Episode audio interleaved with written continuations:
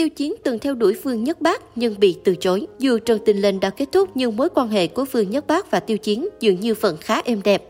Thậm chí fan của couple này còn liên tục ship đến nay vẫn chưa có dấu hiệu ngừng.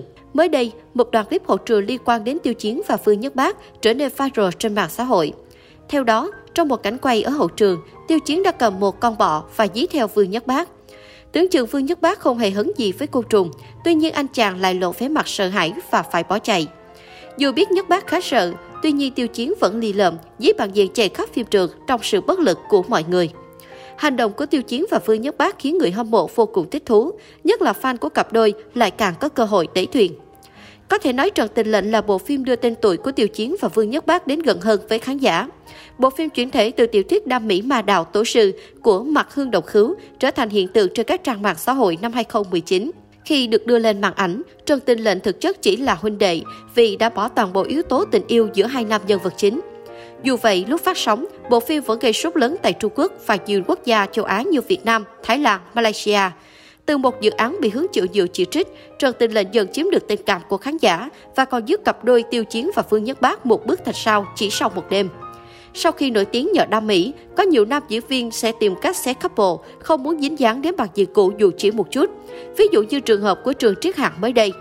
Tuy nhiên trường hợp của cặp đôi chính Trần Tình Lệnh lại ngược lại hoàn toàn.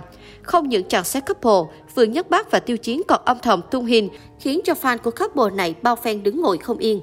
Cách đây không lâu, một blogger bất ngờ tiết lộ nhiều khả năng Tiêu Chiến và Phương Nhất Bác đang sống chung. Nguồn tin cho biết cặp đôi đang ở Triệu Dương. Đây là một tiểu khu an ninh nên rất khó để khán giả xâm nhập vào.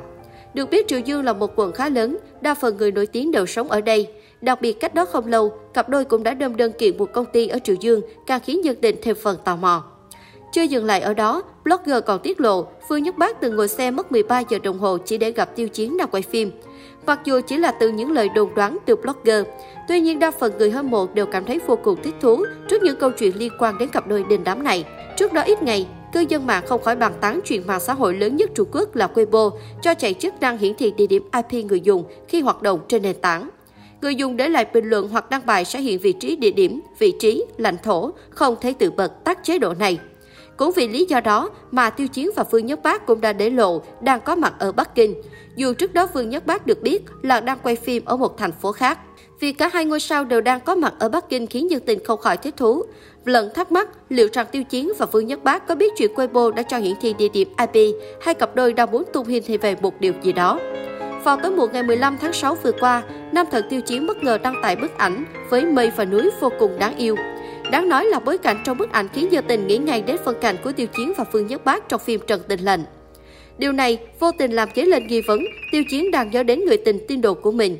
Tuy nhiên bên cạnh đó cũng có một số ý kiến cho rằng có thể đây chỉ là sự trùng hợp và mục đích Tiêu Chiến đăng bức ảnh chỉ là vô tình mà thôi.